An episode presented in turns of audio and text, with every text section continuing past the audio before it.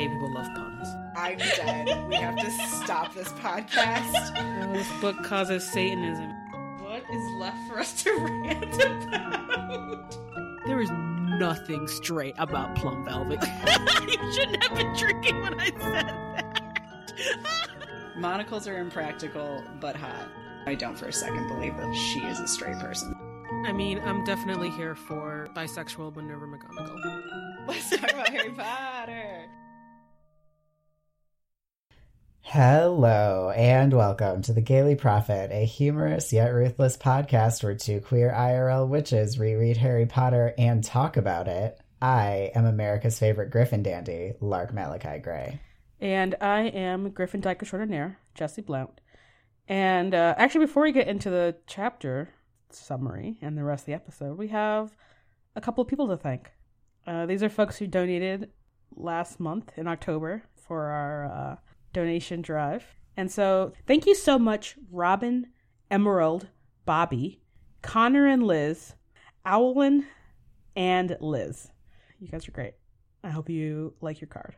Yeah, seriously, thank you to everyone who donated to us. It was so wonderful. We really appreciate it. Uh, I also want to thank anonymous 12 year old for your review. All right, and now we are talking about chapter 14 of Goblet of Fire, The Unforgivable Curses, in which the gang finally sees Fake Moody in action as a teacher. And despite the deeply sus lesson on the unforgivable curses using a live demonstration, it's actually informative, hands on, and in Harry's case, life saving. Uh, refresher course class the three unforgivable curses are the Imperius Curse, mind control, the Cruciatus Curse, the torture, physical torture curse, and of course, Avada Kedavra, the unblockable death curse. Of course, in a class full of kids born during an active war, this is in fact triggering as hell for a lot of kids, like our favorites, Neville and Harry. Later that night, the boys find out what exactly Hermione has been up to in the library the past few days making political buttons. Also, creating the Society for the Promotion of Elfish Welfare, aka the worst abbreviation, SPEW. The boys are negative enthusiastic about this. Thankfully, Hed- Hedwig shows up to interrupt this very awkward moment with a letter from everyone's favorite dog father, Sirius Black. Uh, Sirius knows a little bit about constant vigilance and is in fact coming back from his southern vacation to keep an eye on Harry and, of course, the growing fascist movement of the Death Eaters. Harry is scared for Sirius and pissed off at himself, even though it's not his fault. And to be honest, it was bound to happen eventually, Harry. Sorry. Yes, indeed. And we're going to start this newspaper off with today's headlines. Despite mounting evidence, Hogwarts officials deny accusations of raising a child army. oh, Jesus. Oh, so and with that, we turn to the front page where we talk about everything that doesn't go anywhere else. I just, uh, just that like Remus sending a letter to Moody, or I'm sure whoever was going to get the job after him, is just like, it's like I have hard eyes, but also they're crying. It's like crying hard eyes emoji. is how I feel about the entire thing. Ugh, What a Yeah. good guy. He's so good. I know. It's ridiculous that he Mhm. didn't just fucking stay and keep his job. I know. Um, speaking of the Defense Against the Dark Arts job, Harry says that Snape has failed four years in a row to get that job, as if time began when Harry arrived at Hogwarts.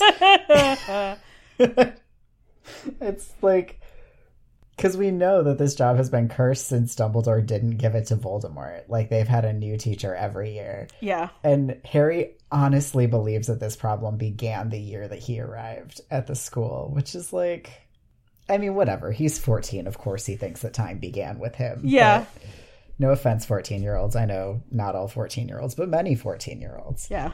It's just like a very like, oh Harry. hmm. All right. I feel like besides our love of Hermione, me and Ron only agree on one other thing, which is an intense dislike of spiders. So I too want to know why spiders fake Moody. Why did you have to do this with spiders? Why are there giant spiders? Why are there now just dead spiders? Just like no, I don't want to see. I mean, I don't want to see spiders being tortured or killed, but I don't want to see them just hanging out either. I don't want to see them. what? Whose idea was this? I don't think I knew that you didn't like spiders. I do not like spiders. I can look at photos of spiders if they're not too gross and like if they're like tiny or if they're just somewhere in the world where I can't see them. But I don't I don't really like spiders. I don't like them being near me. I like spiders.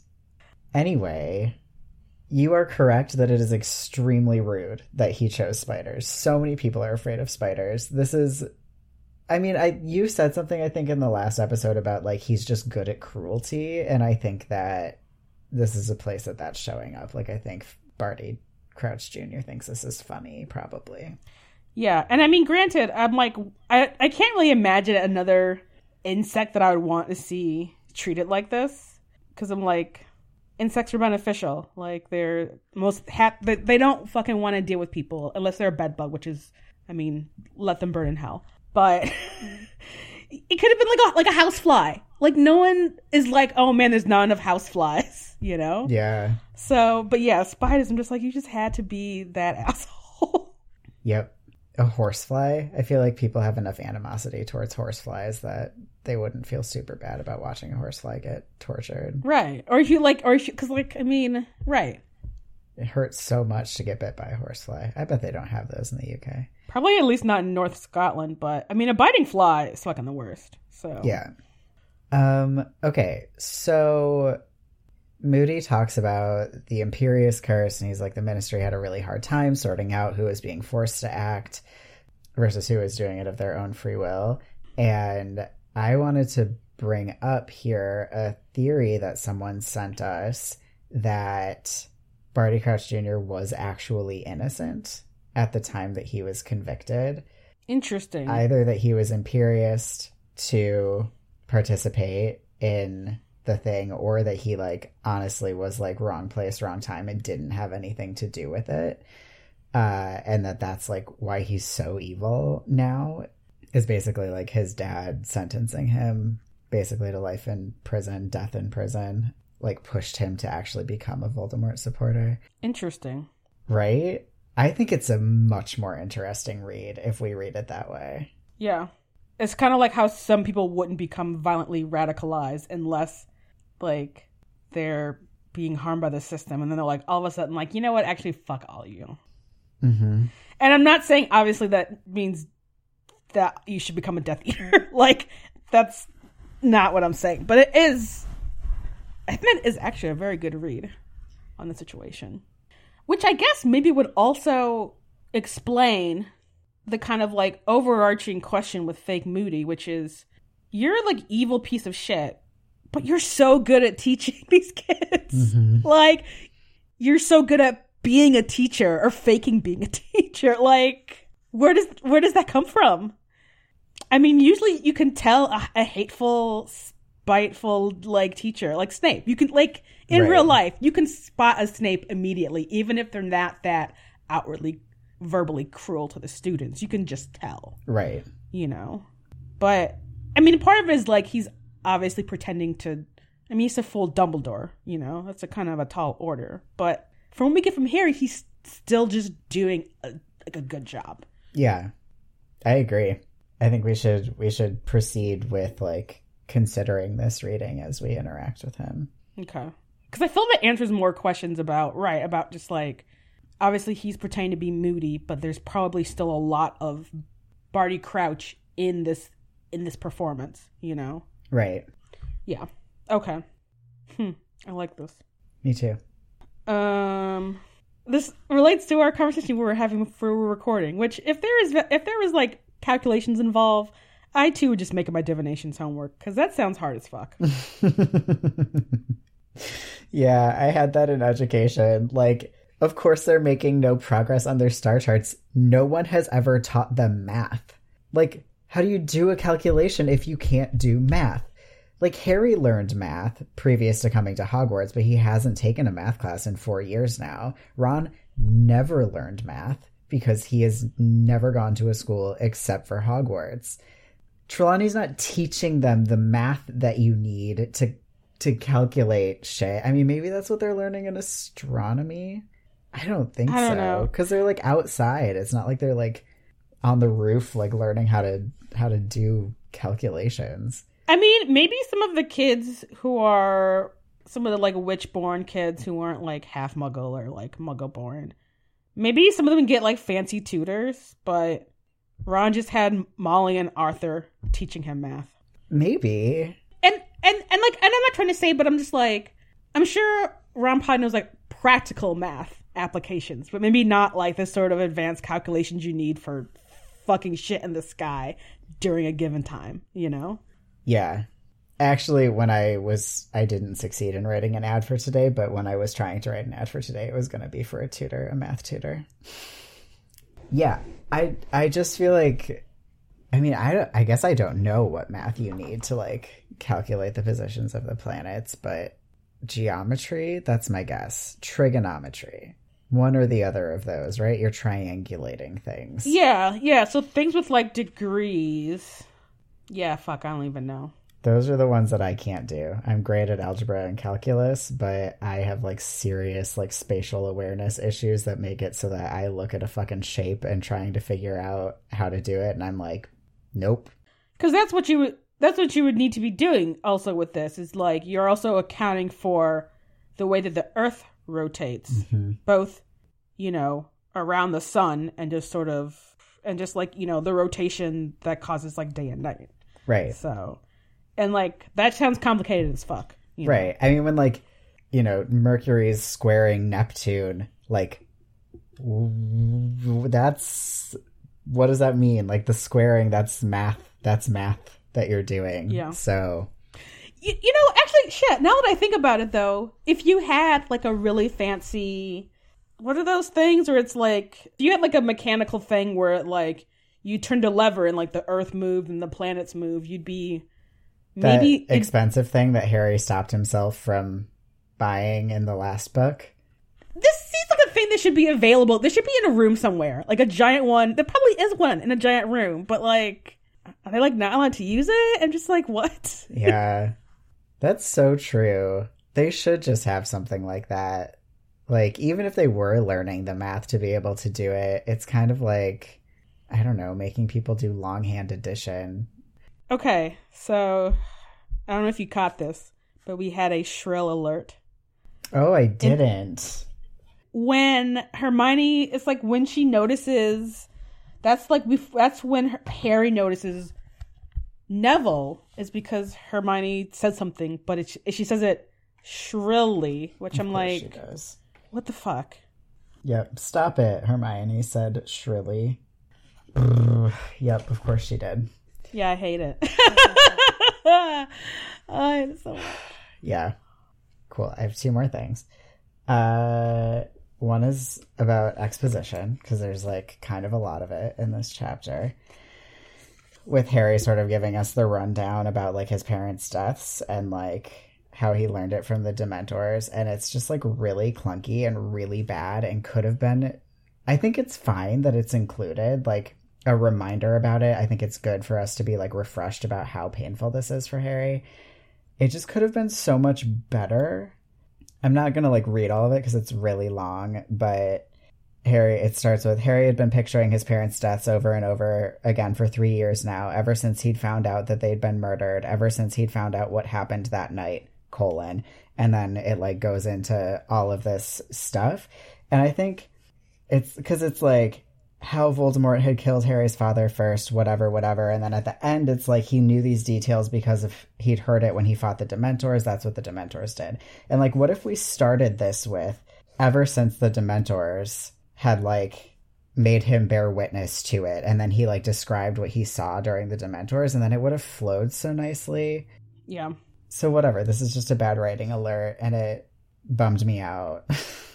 No, I think I think you're right because I feel like having that section about him reflecting on his parents' death is I think it's important because we see him sort of suppress that a lot, you mm-hmm. know, and like this is obviously not not a great reminder. But yeah, but I think the whole passage you're right is pretty clunky. yeah. again, I want I want there to have been a more aggressive editor who was like, "Hey, like take this, reverse the order, you know, play with this a little bit. It could it could be much more poetic." Yeah, I think past this book it gets real bad. I know. I think I think there might be a I think there was a really long wait between book four and book five, and then between book five and six and seven there was like a weight, but not as much of a weight. But I'm kind of like reading them. You're like, oh, this should have. You guys should have sat on this a little bit longer. Let it sit. Come back to it. Do some more edits. yeah, definitely. Uh, you know. Anyway, All right, so here's my last. Here's my last thing. Here's the passage. I'm going to read it to you. oh dear. Harry laid down his quill, having just predicted his own death by decapitation. What's in the box? he asked. It is probably not a reference. I think to it is. Seven. Really? I think it, I think it has to be. It's so No. so perfect.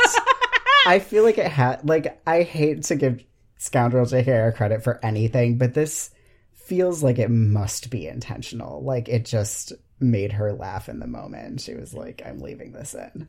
or some editor was like, you know, it'd be funny to have here. Yeah, yeah, yeah. Sure. It just I think it has to be And listeners, we are kind of spoiling a movie that has been from out since 1995. it's fine. Is it from 95? I thought it was from 99. It's from ni- I looked it up to make sure that this was written after the movie came out. So yes, it came out in 95. Wow. Anyway, yes, what the reference is to is that someone receives his wife's head in a box, I believe. Yep. But pre-opening it is just screaming what's in the box. But like Yeah. he kind of knows what's in the box. Yep, so that just made me laugh. Uh and now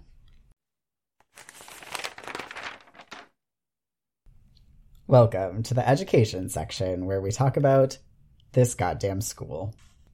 Do we ever see a Defense Against the Dark Arts teacher, besides Lupin, trying to learn the kids' names?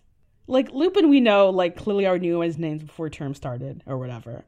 But we see Moody with, like, a roll call list, Mm-hmm. And he's double checking it against the people that he's looking at. Mm-hmm. And I feel that's like 101 being a good person when interacting with children is, is like in people, but especially children is knowing their fucking name, Yeah. you know?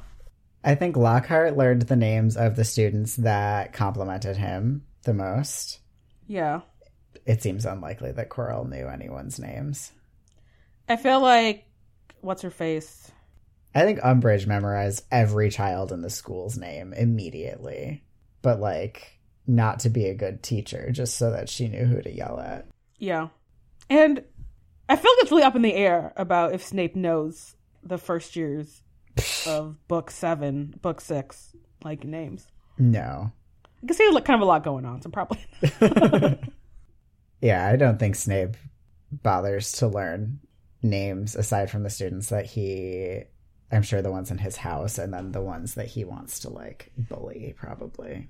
Mhm. Can we talk about the fact that Dumbledore has approved teaching unforgivable curses to 14-year-olds?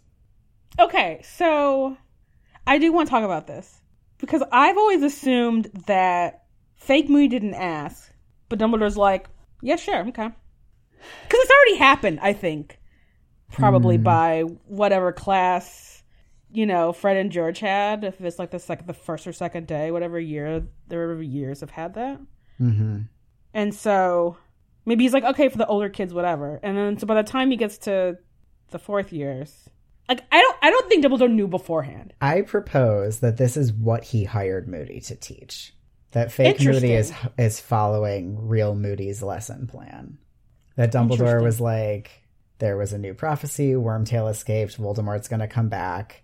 I gotta bring on Moody to like scare these kids into fighting Voldemort because I predict that the adults of this society are gonna like really fail when push comes to shove. Yeah. Interesting. I guess I just really can't imagine anyone giving lessons plans to Dumbledore to like to approve. Like, no, I think Dumbledore asked Moody to come do this. Like, I want you to show the kids mm. like what it's like to be an Auror. I want you to make them afraid of Voldemort's return. that's fucked up. Yeah, I it mean, is. I I feel like honestly I feel kind of I have a lot of mixed feelings about this because this is information that I don't know, maybe these kids should have gotten earlier just because if nothing else again, a lot of these kids were born during war. Like I'm sure Harry's like the only war orphan in this school. Like I'm sure Neville's the only kid who's like essentially an orphan. Yeah.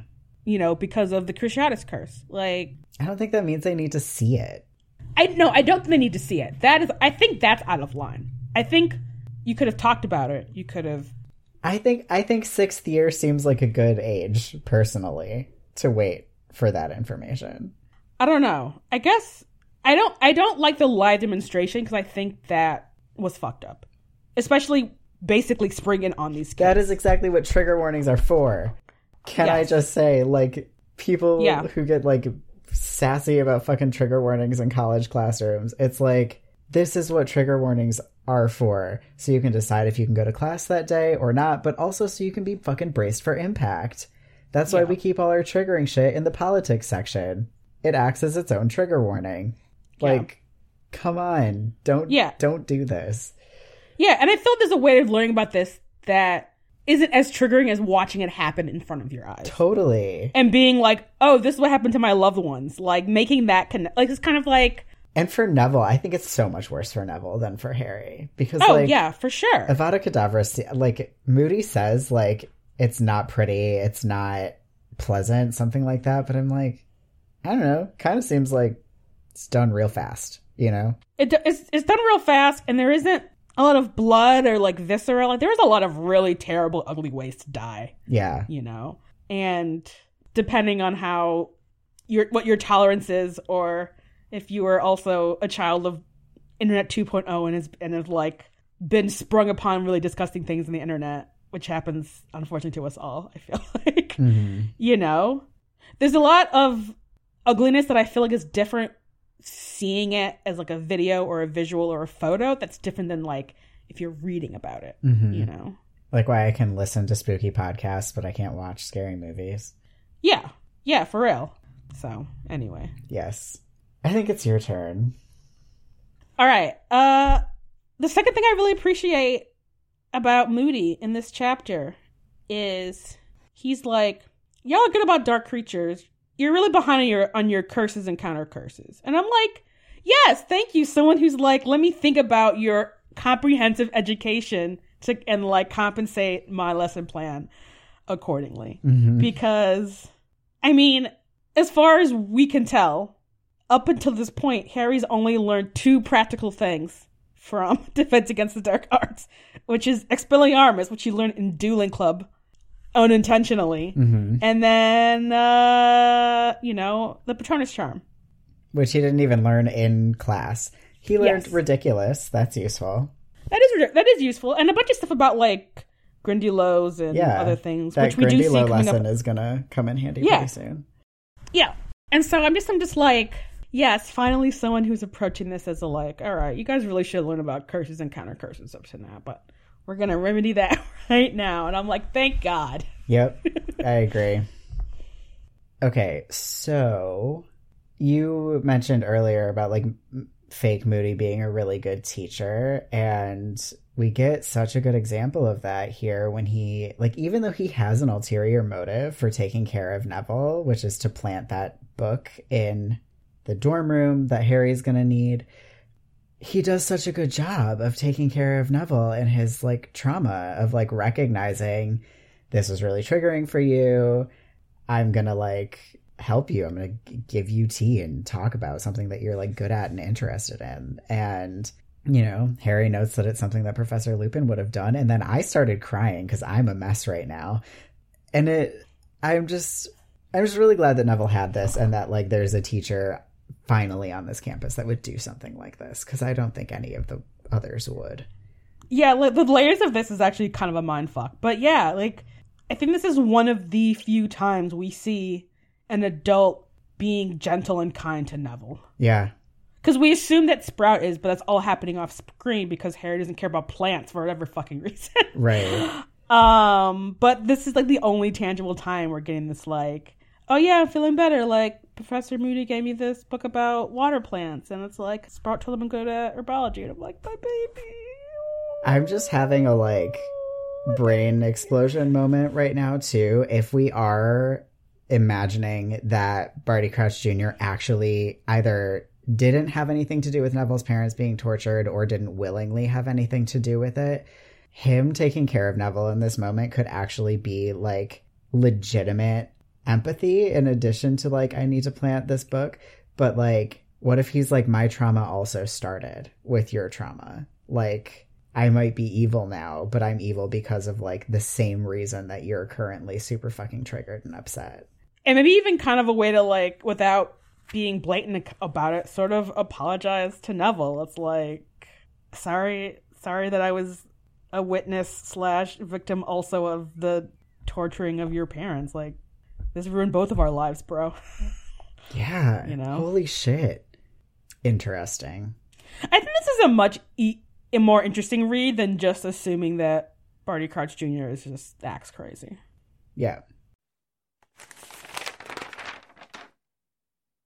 Welcome to the politics section where we talk about things that are fucked up. Moody says that using unforgivable curses on your fellow human beings m- means you go straight to Azkaban. So does that mean it's not forgivable? It's like fine if you use this on like animals or let's say non-human beings. Like if you're using Cruciatus on your house elf, does it like does it like not matter? Because I feel like that means yes. I feel like the answer is yes. The answer is yes. Oh, I hate that so much. Oh man, that sucks. Uh, I mean, we I mean we see it with these spiders because I'm just like, what? How come what you're doing isn't illegal right now? And it's like, oh, it's just spider. You know what? The other thing that I uh, thought about and always think about when I read that line is like we see Kingsley Shacklebolt cast the Imperius Curse on Marietta Edgecombe, and Harry casts the Imperius Curse on what's his face in the bank in book seven, Travers. Mm-hmm. and it's what okay because they're the good guys. Kingsley Yeah. casts it on a child. She's like 15 years old. In front of the headmaster, she was like, "Listen, you gotta do what you gotta do." Mm-hmm. Well, I mean, I think we've already established that the quote unquote justice system in this world is just as fucked up as ours. Yep. All right, so I guess I guess we're moving on to Spew then. All right. Finally, Let's talk about spew. Her- Hermione's heart is in the right place. That's that's that's what I want to start off with. Her her heart's in the right place, and even even the strategies she is listing here about how to get people involved in her cause, pretty similar to what a lot of leftist political jokes and political sorry political uh, political organizations like leftist political organizations do. Mm-hmm. The downside to that is like a lot of political organizations, Hermione is starting spew from a place of what she thinks is, you know, best for the elves. And I don't know. It's sort of like it's like it's like a little bit misguided, but I think the way that Harry and Ron are perceiving the misguided bits is not the correct way in which she's misguided, if that makes sense. Mm-hmm. Totally. I want to say, like, before we dig super into that, just how much I appreciate the long term aims specifically, because it just shows, like, how much Hermione is, like, how much thought she's put into this, because she's absolutely right that changing the law about wand use, though not just for elves, also for, like, goblins and centaurs and, like, anyone else who wants to use a fucking wand. And and getting representation in the ministry for the quote unquote creatures who are being controlled and regulated by the ministry. Like, Yeah. yes, these are the reforms that need to happen so badly. So Yeah. badly. Yeah. Separate, like, even if this was a completely different crusade that she was on, like, separate from the House Elf liberation, changing these structural issues, I'm like, I want this very badly. Yeah, and I think that that's also sort of okay. Listen, y'all. I worked. I, I've worked at nonprofits on and off for several years now. Uh, I've been a part of nonprofits. It's just that sometimes, like, there's there's a way to go about improving people's lived like people's everyday lives now and that is like different from being like we should really be focusing on changing the laws and the structures of what are causing these acute problems. Mm-hmm. And I think part of where a lot of nonprofits go astray is that they don't focus on the sort of structural stuff. Right. Uh, I'm going to use animal rescue for an example. Uh, you know what? Rescuing cats and dogs off of the street is great. Like fostering animals is really great. It's not ever going to stop animals from being abandoned or mistreated until we look at the structural issues that affect why people would do that and address them. So things like uh, affordable housing that allows pets and universal basic income are two things that I'm like that would honestly really lower the amount of abandoned and mistreated animals. Like let's be let's be real, but it's not as sexy or interesting as being like look at this basket of kittens. And like full disclosure i am fostering kittens. I am laying in a pile of kittens. Like i am aware that like the fulfillingness of like having foster animals is like immediate and just like straight serotonin shot into your brain but i'm also aware that like it's it's a band-aid on a just like waterfall of problems that it's like really we sh- if animal rights people should be focusing on these like structural inequalities that cause people to like give up beloved animals Right. or to use animals in a way to create money to live in ways that mistreat them or are harmful to them and Yeah. Overturning breed restrictions, like, also Yeah. a huge thing. right and which is based in fucking racism Right. like breed restrictions are fucking racist Yep. um and even just like the the kind of breed restrictions and hate against pit bulls is part of a long history of several different breeds of dogs being labeled labeled as like dangerous or bad or only those people have them and i mean it's been a variety of breeds of dogs over like you're just like really poodles but yeah like there's a period in time where poodles are like these dogs are too dangerous for like people to be having all these poo- like all these poodles so Yeah. yeah so Hermione and house elves.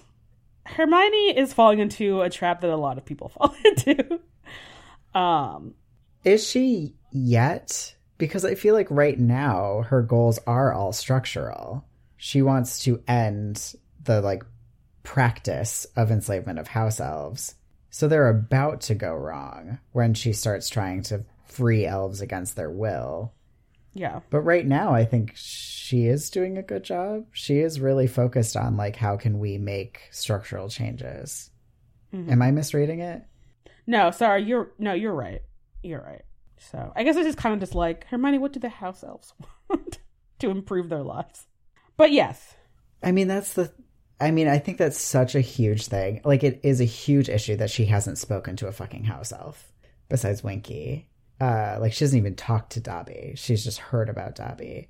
But also, if we assume, I think safely, that part of this enslavement involves some sort of enchantment, She would go talk to the elves in the Hogwarts kitchens, and they would and they would tell her exactly what fucking Ron says, which is they like it. yeah And I don't think that it's right that that should lead to her not wanting to make this change.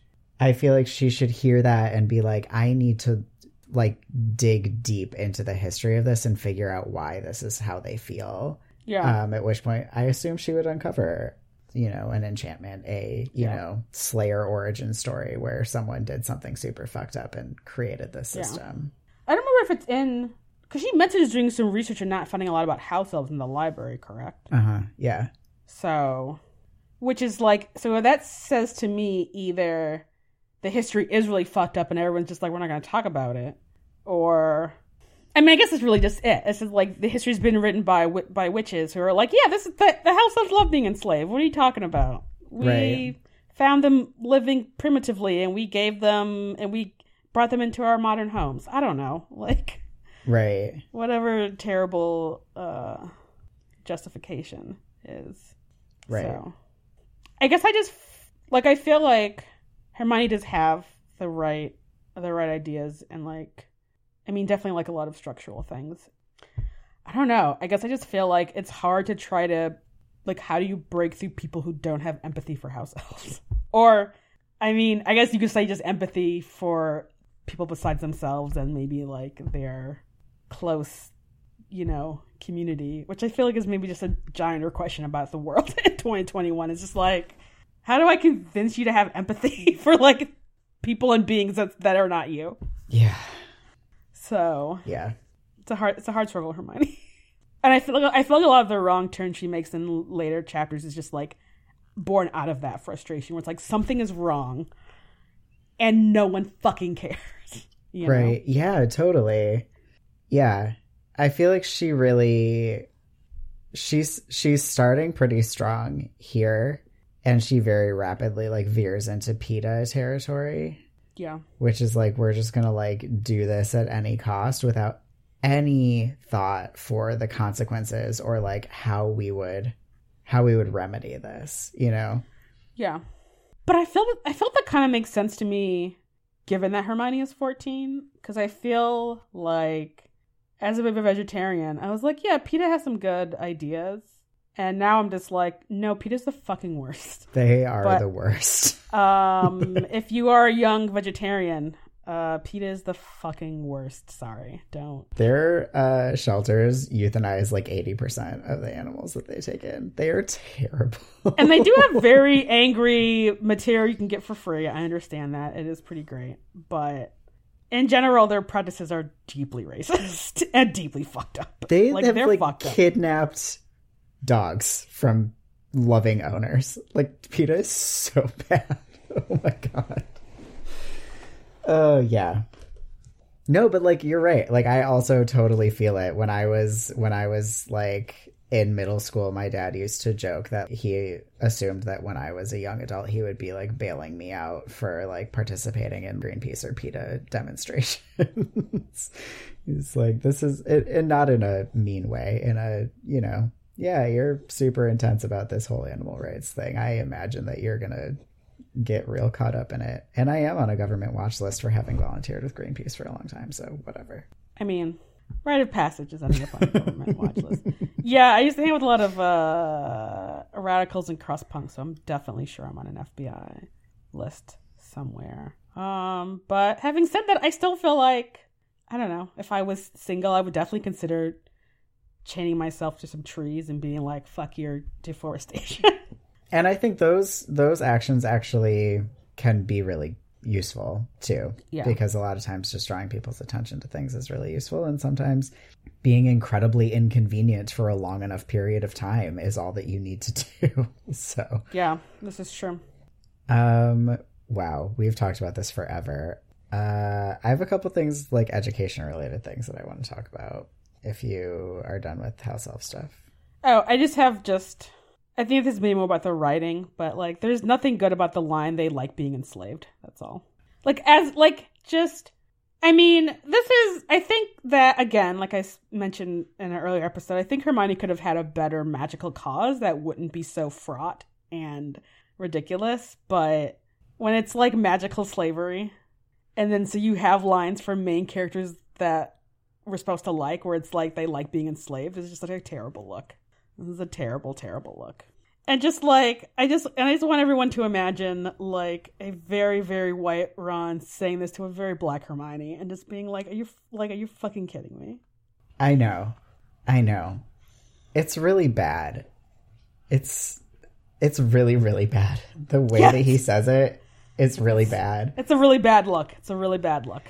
And you're so right because I think you know us talking so much just now about like animal rights and veganism and stuff. Like I just think that like like a world where we just didn't have house elves and then Hermione getting upset about like magical like the the the potions ingredients maybe or like the way that sentient plants are treated or you know something like that and you know being like i did all this research and it turns out that these like plant-based alternatives are just as effective in potions and we're like you know harvesting armadillo bile when we don't need to be like great great you know Yeah. It's like global warming. We don't have a, a barrel full of toads to be disemboweling. Like right amphibians are literally like becoming endangered species and dying off en masse. Like, where are you sourcing this barrel full of toads?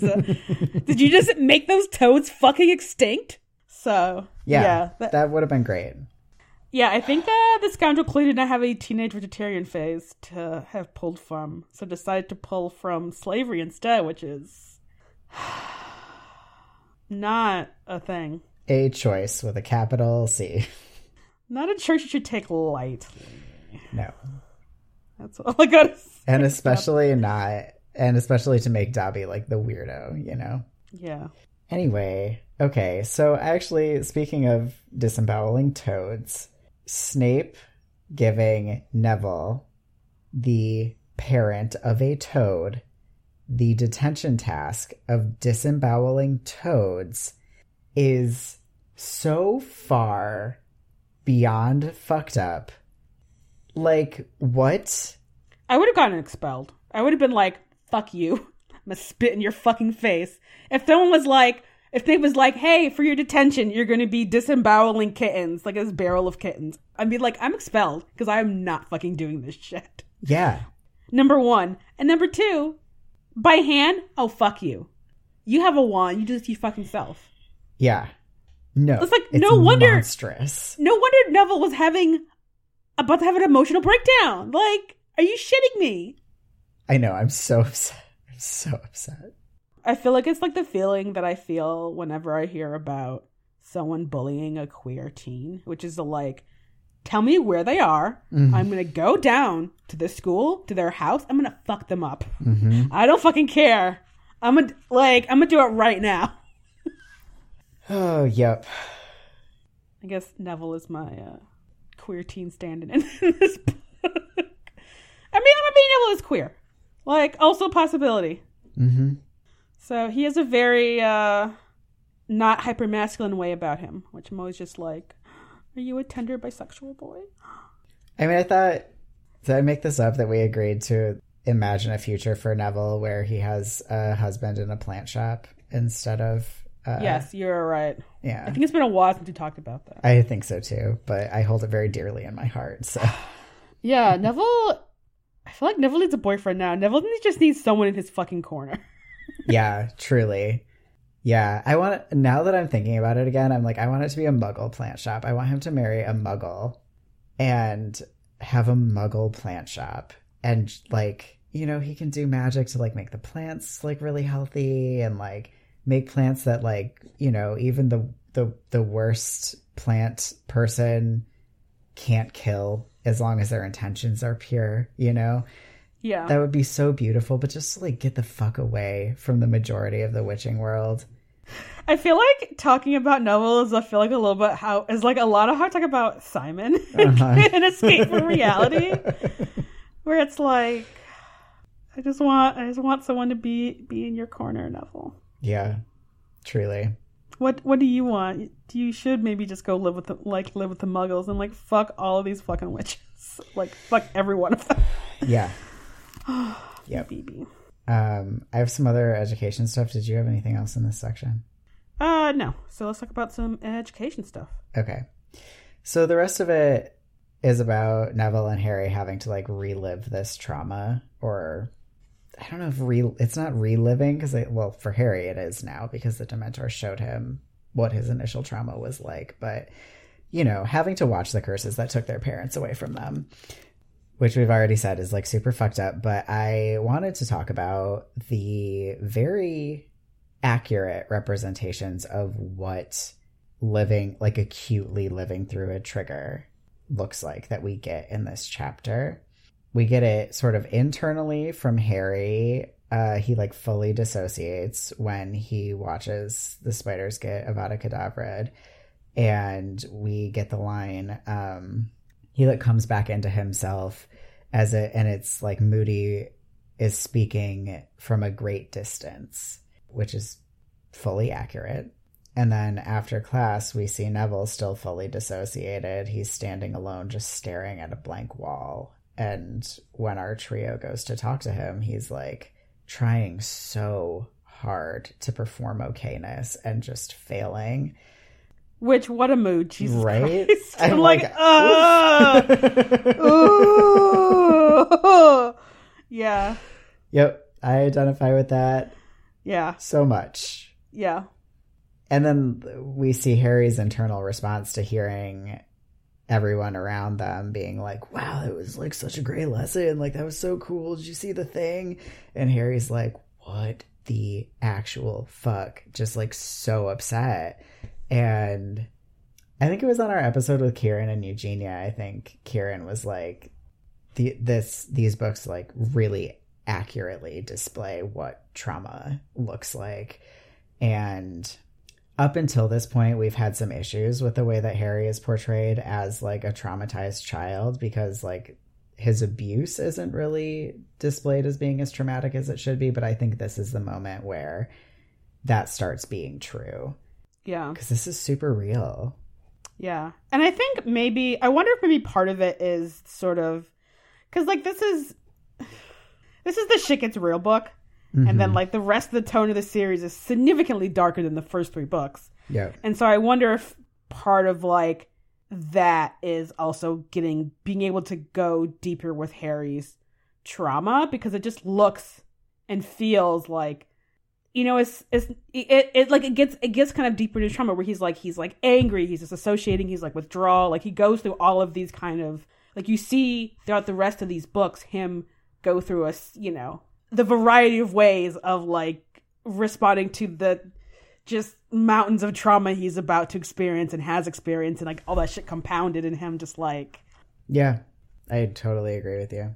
and this is why I'm always angry when everyone's like in the fifth book. It's like, oh, Harry's just so angry and like whiny. I'm like, he's had so much trauma happen to him, and then he's the only like parental figure in his fucking life that he spent like two hours with total is fucking dead, and y'all are just like, why is this so? Yeah, yes, he should be screaming at everyone for way longer than he does in book five. For honestly. real. The way, even just like at the very beginning of the book, the way that everyone has treated him that summer, like he watched Cedric die and then just gets fucking sent home and ignored and no one will answer his questions. He sh- like, I don't want him to forgive anyone. Ron and Hermione are like, we're not allowed. I'm like, no, you are his friend. Do a better job. You make, you can make your own choices. No one is monitoring your fucking mail. Send Harry Potter a letter. Tell him what's going on. dude, show up at his house, like. Anything for real. Yeah, hard agree. Yeah. Welcome to advertisements, where we ask for your help and then I don't give you an ad because I tried to write one, but I was not successful. All right, here we go. Are you interested in accessing some of our Patreon only content, like our recent ADHD advice episode, episodes of our Buffy podcast, We Are the Gayers, or amazing fanfic that Jesse writes, but financially that just isn't possible? Are you also good at both listening to our podcast and typing? Then you should head to hashtag ruthless.com slash transcriptions where you can get info on how to trade your proofreading skills for Patreon content. We have all of the old episodes of our show auto transcribed and we need your help to clean them up. So that's hashtag ruthless.com slash transcriptions. Welcome to editorials where we rant about stuff.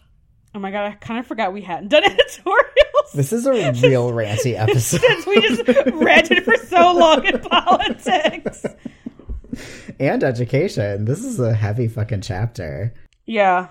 I feel like my first thing we've already kind of covered, but just leave my sensitive plant dad Neville alone. Leave l- leave him be. Everyone please. leave Neville alone. Um can we talk about how just utterly uninterested Harry and Ron have been in why Hermione is spending so much time in the library? It is very frustrating to me. She's their best friend. I think it's Thursday. They start on a Monday. She's been in the library like every second that she's not in class or eating. And they're just like, whatever. She's like, been in the. And Harry's like, library. Eye roll. What the fuck ever, Hermione. Who even cares?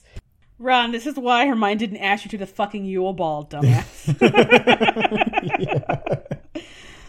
uh, no, you're correct. They're just like, ah, whatever. And I'm like, Don't you want to know what she's? Are you not interested in Hermione's other interests besides helping your asses with fucking homework? They oh, I guess not. not. I hate it. I also hate it. I'm extremely and unreasonably frustrated that all three of these spiders are in the same jar, and yet we are led to believe that Moody is catching a different spider each of the three times that he catches a spider, because that's extremely unlikely. Yeah. He should have three jars, each with one spider in it. I feel like if I knew how to use TikTok, this would be an incredibly good TikTok video. Where it's like the three spiders. It was just like, how come you guys are being fucking tortured? And then just like, I don't know, man. We're just chill at the bottom of this jar. uh, it's such a silly thing to be annoyed by, but I was like, that's.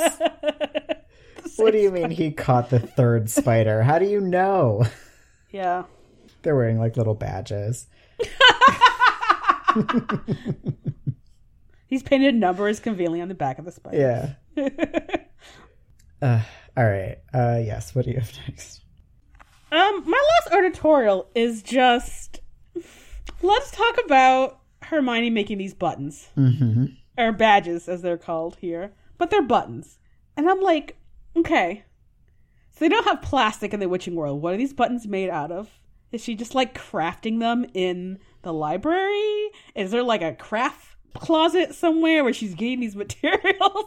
I just have so many questions about Hermione's about where she got these buttons.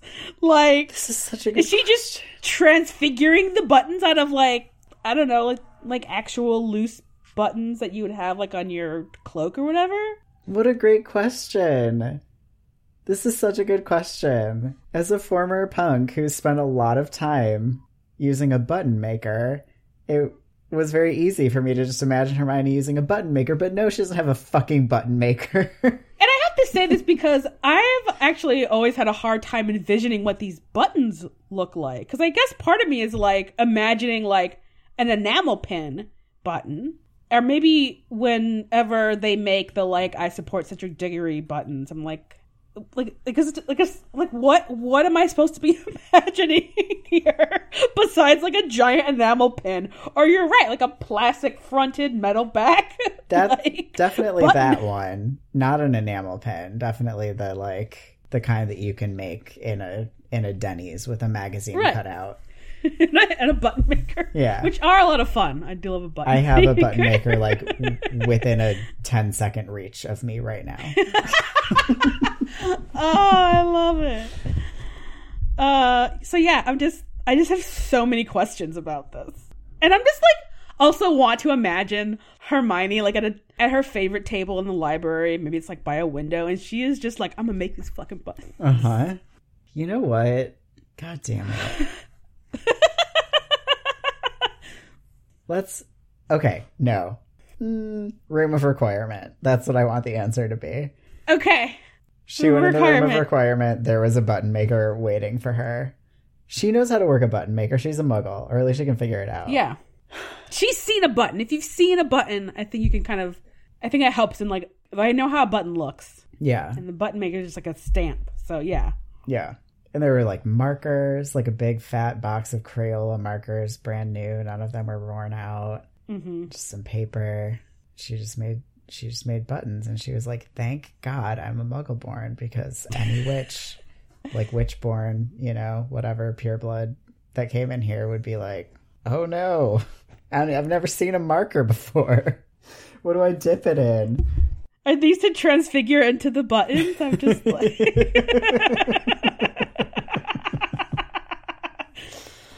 Oh, I'm just glad Hermione at least got to have some like craft time, some like meditative craft time. It's also going to come really in handy in her, like, you know, political future when she's an angry vegan in a couple years. Oh my god, she made so many buttons running for her. I mean, I know we're ignoring anything, not the books, but like, let's be real about her. We all knew Hermione was going to be the fucking Minister of Magic at some point. I She didn't. definitely- I think Oh. Hermione's a magical historian. That is a good point, actually. She'll be a very good magical historian. I just feel like all three of these kids, like, they don't want anything to do with politics after they win this goddamn war. Like Hermione's gonna write a like true and like not highly selective history of Hogwarts that's gonna blow Bathilda Bagshots out of the water. I'm fine with Ron helping run his brother's joke shop. That makes sense for him. Harry's gonna teach defense against the dark arts at Hogwarts. They're all just gonna be like, "Oh my god, I'm so glad that my life is calm now." I don't know. I feel like out of all of them, I I could still see Hermione being like, "Oh no, I'm going to fix this shit myself." Like this fucking corrupt ass government. Maybe, but not as the minister, I don't think. Maybe as like a lawyer, but I don't think as the minister. I just don't see Hermione like I just don't feel like being in the top office is like allows you to affect like the level of change that she wants. But I feel like I could see her going into whatever department takes care of non-magical beings and being like, "Oh, we're rewriting all of all of all of oh, these Oh, hell fucking yes. all that fucking shit." I can Like we're doing all that. And I think I don't know, it's because we don't really see it really. It's kind of like I don't really quite understand how where you got where people are picking ministers from, but it seems to be from internally within the ministry. So, it's sort of like I mean, I don't know. well, Who the fuck the else they gonna employer in this entire world, where else are they going to come from?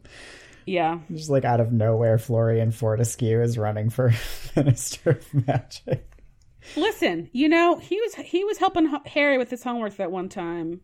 I'd vote for him, know, sure. I would also vote for him. Would that involve free ice cream? Who knows? He could have the political rallies at his ice cream shop. yeah, Anyway, seems like a nice guy.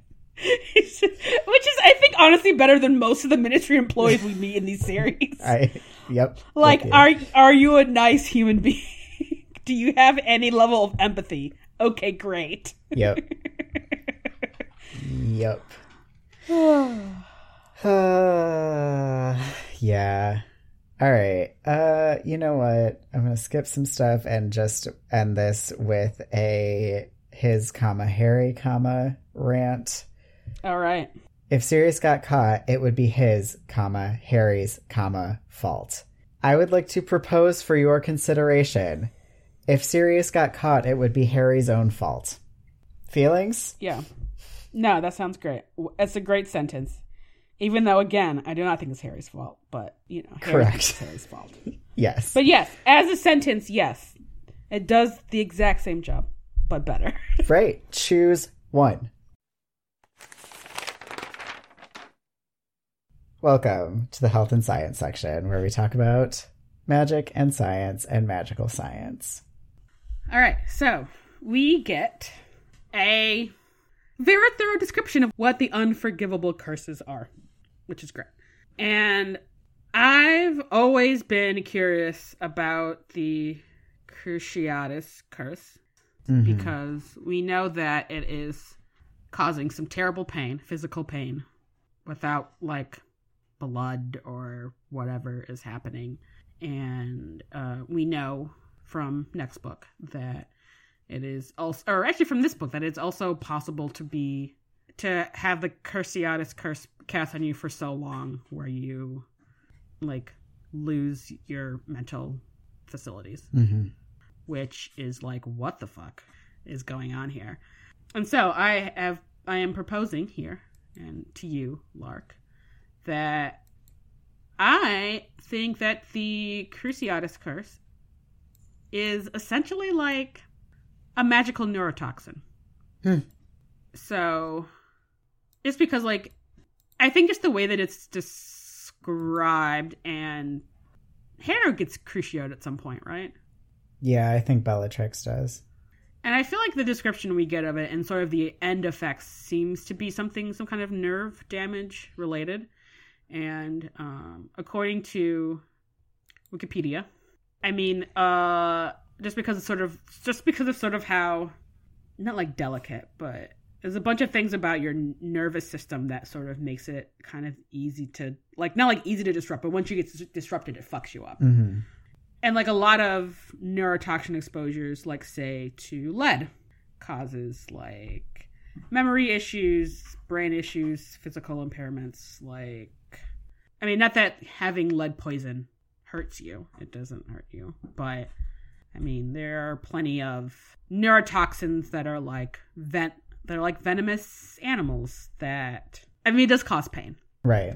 So I think that in my slightly scientific opinion that this has got to be yeah, like just some sort of like this curse just taps into your nervous system and just fucks it all the way up. Mm-hmm. So I think that makes sense. so yeah, and I think that I guess sort of like because we asked before, like what makes the Cruciatus curse or the Killing curse better than a spell that I don't know makes your skin peel off or whatever? Like how is that not unforgivable? But I think he mentions. Like Moody mentions here that there's obviously no counter curses or a way to block the killing curse. So I wonder if the same is true for Imperio and Cruciatus, where there's just like not a way for you to even defend yourself against those Mm. curses, and that's what makes it unforgivable. Is like, you know, they're like the AKs of, you know, magical spells. Like you Mhm. can't. I mean, you're pointing AK at someone, there's there's very little that's gonna save you from that. And I think maybe the unforgivable curses must be like that. Yeah, I think I think I think that makes sense. I don't know enough about uh, neuroscience. I'm not a neuroscientist to say exactly what's going on with the, with the Imperius curse, but we can talk about that once we get to the point where Harry is fighting it off. Mhm. So, because we get the actual description of what that is like. Yeah.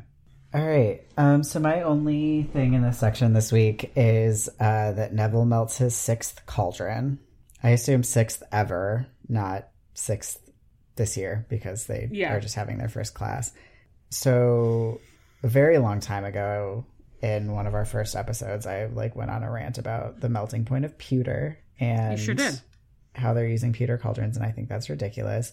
Uh, someone on Twitter was like, "Hey, uh, thermodynamics, like the pewter is never going to get warmer than the water inside of it, or something, and so it wouldn't melt." Basically, okay, cool. Neville, like us, has ADHD. I burn my food that I'm trying to make myself for lunch three times a week. Like, I start making it and then I forget that I'm making it and I start working and I'm like, what is that smell? And then I'm like, oh fuck, I'm cooking something. So I like would just like to say that as part of Neville's accommodations that I think he deserves, they should be not using pewter cauldrons, you know? Like he should have an iron cauldron and that Yeah, should be fine. he should.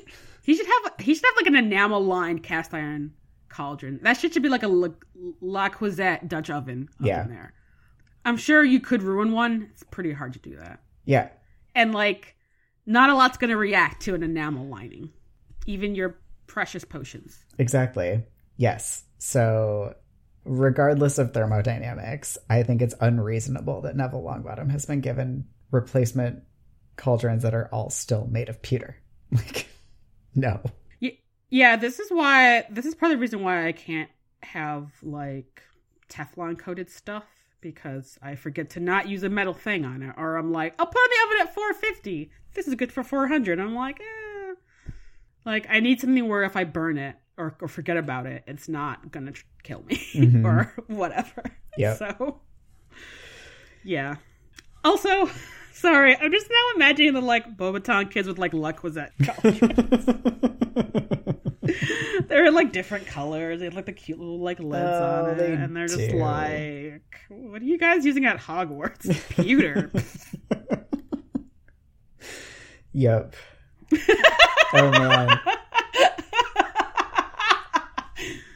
uh, Yep. All right. Uh, what else do you have? i just have one more thing i guess a little because we, we learn uh, new information about the killing curse which is that you need to have a lot of power behind it and moody is like you guys could all try to kill me and i wouldn't i maybe wouldn't even get a nosebleed and i'm like which is i think i find very interesting so it's like okay so your average 15 year old couldn't like kill someone with it i mean voldemort did but So Bellatrix tells us at the fight in the ministry that you have to mean it. Like Harry tries to cast Crucio on her, and she's like, "You have to mean it." And I think power maybe isn't the right word. I think maybe it's intent. Like, even if you're so angry at someone and you're like, Vada Kedavra, like I don't think it's like pulling a trigger on a gun where you can be like in a split second you pull that trigger and then the split second later you're like I legitimately do not want that person to die. I think this spell you have to want that person to die with every fiber of your being otherwise it's going to give them a nosebleed and nothing else. Yeah. It might be a combination of both too. Yeah. Because I guess it's just it's, it's just hard to know because everyone we see using the killing curse means it, and the effect of someone is dead. You know, Mhm, mhm. and so it's interesting. And it's interesting that we get here that it's like you can't just point your wand and say the words and someone's going to die. It's like more than that, Right. You know. All right. It's a very heavy place to end our episode. Uh, yeah, I don't have anything that's not heavy that I skipped over. So, All right. Well, on that note, thank you for listening to this episode of The Gayly Prophet. Uh, this podcast and our other podcast, EsGAYpe from Reality, where we talk about the Simon Snow series by Rainbow Rowell, are creations of hashtag Ruthless Productions and are produced, mixed, and edited by me. Uh, if you want to support us, you should leave us a rating on on iTunes. You should tell your friends about this here awesome podcast for them to listen to while they continue to work from home. Hopefully, um, you can follow us on social media. We're at the Gayly Prophet on Twitter and Instagram. Uh, you can also go to our website at hashtagruthless.com where you can uh, buy our merch, donate money to us, join our Patreon from there, uh, all kinds of cool stuff. Heck yeah.